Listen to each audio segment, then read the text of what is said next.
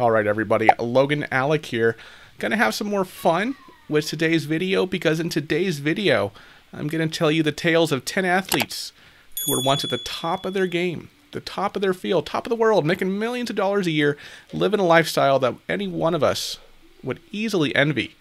But through poor decisions and financial choices and personal choices, they lost a lot of money, and in some cases, all their money. I'm going to talk about 10 such examples here and what we can learn from each of them. This video is ranked by my estimate of who lost the least to who lost the most as a percentage of their net worth, so the stories are going to get increasingly worse and worse. And of course, this video is purely for entertainment.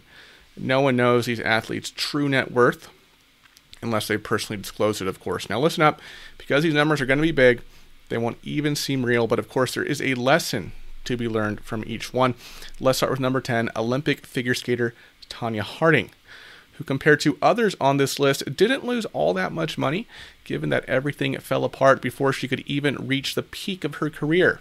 If you know the story, you know that Harding's ex-husband, Jeff Gillooly, hired a hitman to break Harding's competitor and reigning U.S. figure skating champion Nancy Kerrigan's right knee. And on January 6, 1994, one day before the U.S. Figure Skating Championship First Ladies single competition, the hitman attacked Nancy Kerrigan, swinging a 21-inch ASP telescopic baton at her right leg, and although he didn't break her knee, Kerrigan's leg was severely bruised and she was not able to compete, and Tonya Harding won the U.S. Figure Skating Championship 2 days later. There wasn't enough evidence to implicate Harding for criminal charges of being involved in the planning and execution of this attack, but evidence came out clear enough to implicate her in the cover-up, and she pleaded guilty to conspiracy to hinder prosecution. She was slapped with probation and a six-figure fine. However, the United States Figure Skating Association met later that year and concluded that Harding did have prior knowledge of the attack and was involved prior to the attack. Of course, their standards for evidence are lower than criminal standards, but as a result of their investigation, the association stripped Harding of her 1994 U.S. championship and banned her for life from participating in United States Figure Skating Association events, either as a skater or a coach. So at 23 years old, Tonya Harding lost her income from skating. She lost sponsorship opportunities. Her reputation was tarnished. She went on to earn the majority of her income from paid interviews, at first charging up to $600,000. That eventually ran out of steam. Harding ventured into boxing, acting, and even low-key jobs like landscaping and house painting. Most recently, Harding earned at least $125,000 to Dance with the Stars.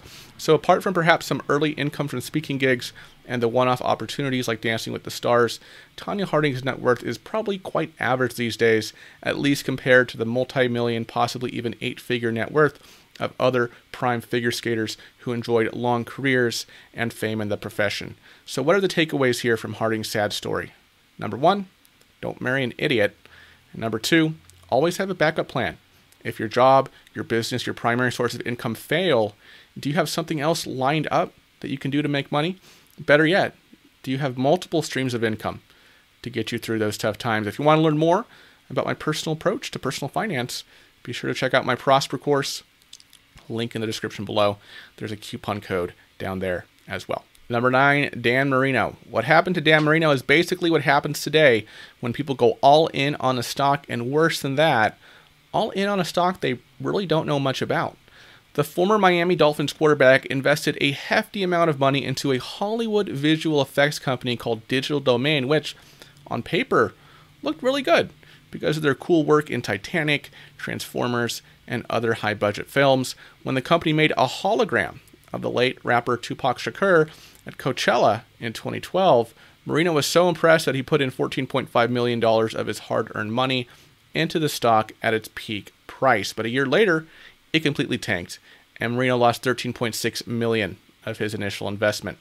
However, Marino is still in decent financial shape today and is estimated to be worth around $35 million. But again, assuming he started with a net worth of, say, $50 million, that kind of a decrease is still a big loss, even to a multimillionaire. Marino's story is a good reminder that we should never be too confident about one company, and for the love of all things investing, diversify your portfolio.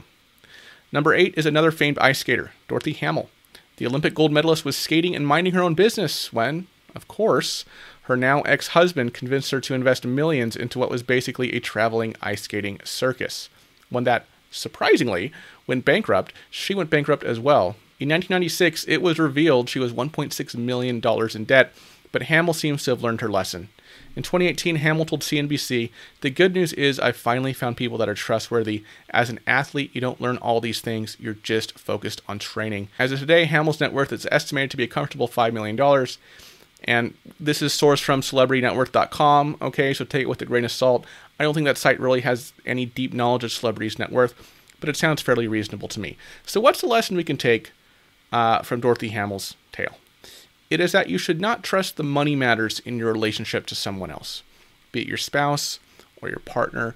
You need to learn this stuff for yourself. There are too many people in relationships where the other spouse or partner, oh, you know, they handle the money stuff. No, everybody needs to become financially literate on their own and learn about things like saving and budgeting and investing. Number 7, Michael Vick. Shortly after signing a 10-year, $130 million contract with the Philadelphia Eagles, the former NFL quarterback's career turned upside down when his dogfighting scandal broke loose and angered the whole nation. Because in America, let's face it, as beloved as football is, dogs are more so. Vick ended up in prison and lost 2 seasons worth of that sweet NFL money, and when he finally came back to playing full-time, he was getting paid at way lower rates. Before the scandal, Vick made almost $60 million in the NFL. As of 2021, his net worth was only $16 million. But it appears that Vick has learned his lesson and has since then become an animal rights advocate. The money lesson is really simple here, and it's simply this. Don't engage in illegal activities at the peak of your career or right before signing a $2 million endorsement deal with Nike. If you ever come into money and develop hobbies that seem even the tiniest bit illegal, rethink them immediately. However, I applaud Michael Vick for recognizing his mistakes and moving forward gracefully. Number 6, Evander Holyfield. Possibly one of the most notable names in boxing, Evander Holyfield was at the top of his game in the 80s and 90s. According to the BBC, which is probably a more accurate source for celebrity net worth than celebritynetworth.com, Holyfield once had a net worth of $230 million. And by the way, even though Mike Tyson famously bit Holyfield's ear at the MGM Grand in 1997, Holyfield still earned $35 million from that fight alone, but with great money comes great responsibility, and soon Holyfield, like many regular people, got swept up in child support and the 2008 housing crisis. Holyfield bought a mansion that reportedly cost him at least $1 million per year to upkeep, and in 2008 he ended up selling it for a fraction of what he bought it for. Additionally, Holyfield had 11 mouths to feed, 5 baby mamas to deal with, and by the time he was reported to be broke in 2012, he owed $500,000 in child support and maintenance alone. As of 2021, his net worth is estimated to be in the low 7 figures. That's a staggering loss from his original earnings and his lifetime potential. But things seem to be looking up for the boxing legend. Holyfield told BBC Sport in 2015, "I made $230 million in the first half, so I've still got reasons to live." There are lots of lessons to be learned from Holyfield's story, but one big one is this. Don't buy too much house. Just because you can qualify for a mortgage on a $300,000 home, on a $700,000 home, on a $1.2 million home, doesn't mean you should buy a home that expensive. As with everything, with housing, you should live below your means so you can build that emergency fund, pay off debt, and invest as much as possible. Number 5, O.J. Simpson. Once upon a time, certainly before 1994, former NFL star running back O.J. Simpson had $10 million in the bank, which is equivalent to around $18 million today. Then it all changed when he may or may not have done something to lose it all. As I'm sure all of you know, in 1994, O.J. Simpson was arrested and charged with the murders of Nicole Simpson Brown and Ron Goldman. Although he was acquitted of the criminal charges, the civil suit became a financial nightmare. As in February 1997, a civil jury in Santa Monica found O.J. Simpson, the former football great, liable for the wrongful death of Ron Goldman. Simpson was ordered to pay a whopping $33.5 million to the Goldman family as a wrongful death settlement, which is reported to be worth $70 million today due to interest. After additional high-profile run-ins with the law, O.J.'s once robust bank account has completely tanked. Somewhat. According to Money.com, O.J.'s net worth today could land between $250,000 to $3 million, which is obviously a fraction of what an NFL Hall of Famer decades after retirement could have been worth with sound financial and legal decisions. However, take this relatively low net worth figure with a grain of salt, since legend has it that O.J. owns offshore accounts that could be worth millions more. What's the lesson here? Don't get yourself involved in a high-profile murder case. Number 4 is another boxer with legendary status, Mike Tyson. From winning streaks to raising tigers and driving exotic cars, Iron Mike had it all, including a taste of Holyfield. It's estimated that Tyson earned a combined $400 million throughout his career, which according to Forbes is the equivalent of $685 million today. But after an unfortunate series of arrests, personal problems, and lavish spending, he lost most of it. In 2003, Tyson filed for bankruptcy, and it was revealed that he was $23 million in debt. By 2005, he retired and went straight to Hollywood. As of now, Mike seems to be in good shape and has been in comeback mode. According to Celebrity Net Worth, Tyson is worth $10 million today. So the lesson from Mike Tyson's story is that even when things look darkest, it is still possible to turn your financial life around and end well. Number 3, Mark Brunell. If you think you spend too much money on takeout, imagine losing millions because of a fast food chain. Mark Brunell made his mark on the NFL by becoming a 3-time Pro Bowler. Over his 18-year NFL career, it's estimated that Brunell made over $70 million and had a peak net worth of $50 million. But after a many bad investments, like losing millions on real estate and failed business ventures, Brunell was barely keeping up. He filed for bankruptcy while still playing in the NFL, and to make matters worse, the icing on the cake was a $9 million loss from Texas burger chain Whataburger that he had invested in. So here's a lesson for you from Brunell's story. If you have a demanding career, consider just putting your money into plain old-fashioned set-it-and-forget-it index funds. You're busy enough with your career, you probably don't have all that much time to truly research and vet one-off investments, so strongly consider just investing your money the passive way and watching it grow over time.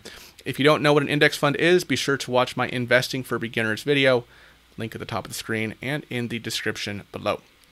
Number 2, Kurt Schilling. Schilling's story could send chills down any professional athlete's spine.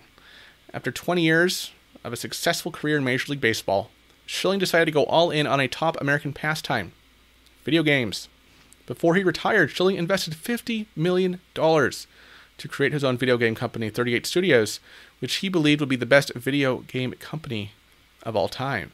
A couple years later, the company went under, and Schilling lost all of his $115 million fortune.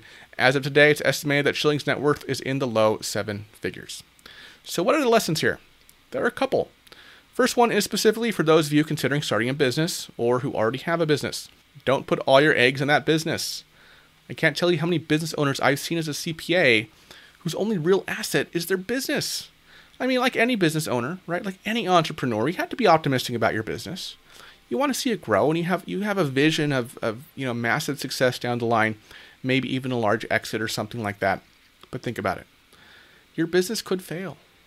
Industries get disrupted every day. And having essentially all of your net worth wrapped up in a single business, even if it's your own, isn't too dissimilar from having all your net worth tied up in a single stock. Sure, you have more control of your own business, but the lessons I mentioned previously about diversifying your portfolio apply here as well. And thankfully, the IRS has some pretty significant tax advantages for business owners who invest some of their business profits into other assets through accounts like SEP IRAs and solo 401ks. Lesson number 2 from Schilling's tale. Just because you really enjoy doing something doesn't necessarily mean it's going to transfer into a successful business model. I'm not saying it can't, but consider yourself lucky if you find yourself with a successful business pertaining to something fun like video games, because more often than not, right? And we see this with a lot of people who start YouTube channels. Betting on video games for all that you have doesn't always work out in your favor, unless you're PewDiePie. All right, now we are at the number 1 dumbest athlete financially. And his name is, drumroll please, Lenny Dykstra.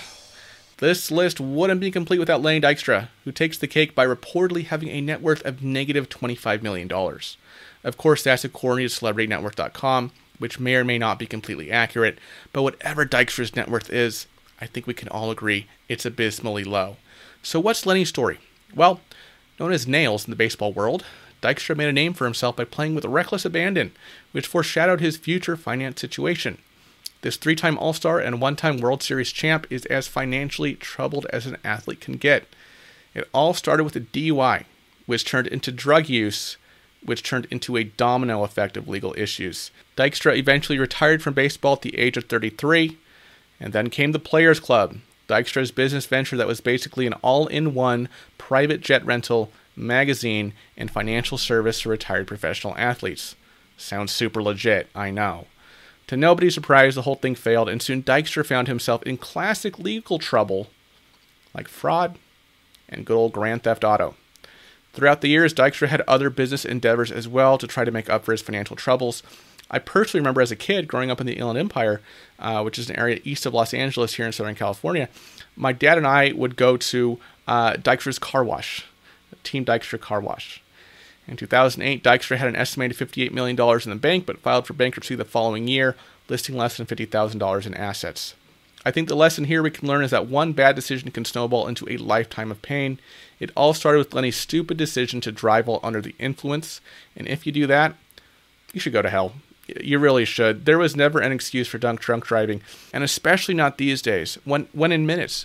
You can pull out your phone, call Lyft. By the way, I have my Lyft referral link in the description below. If you've never used Lyft before and you want to get $10 in ride credit when you sign up, use my link to download Lyft. Get yourself signed up so you don't end up like Lenny Dykstra. Bottom line, folks, don't make dumb decisions. Don't break the law. Be smart about where you get your financial information and diversify your portfolio. Speaking of your portfolio, if you'd like to learn more about investing, be sure to watch my Investing for Beginners video. It's right over here. And speaking of sports, if you'd like to learn how to make cold hard cash trading sports cards, check out the interview right down here, where I have a conversation with somebody who is in fact making a full-time living with sports cards. I'll see you over in those videos, everybody. Bye-bye.